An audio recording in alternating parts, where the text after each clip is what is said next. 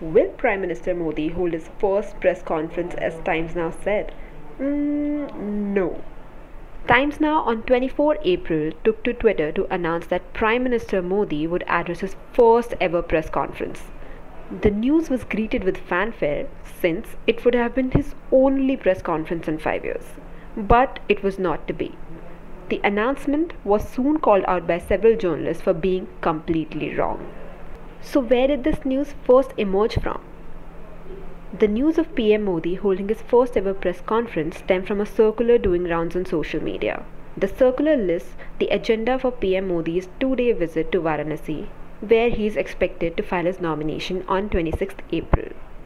According to the circular, the Prime Minister will hold a roadshow on 25th April at 3 pm in Varanasi and take part in Ganga Aarti at 7 pm at the Ashwamedh Ghat in the city.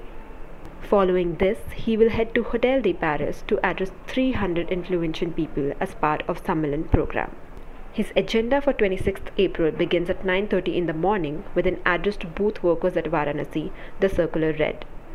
Following this, he will head to the Kal Bhairav temple before filing his nomination. At 12:30, he was to have addressed media personnel. After the Quint got in touch with Dr. Sanjay Mayukh, the media head of the BJP, he rubbished the notice as false. He said, This is not true. The circular is fake. There will be no press conference.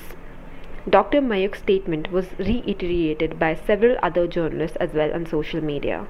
Times Now tweeted a clarification about an hour later saying there will be no press conference scheduled for 26th April.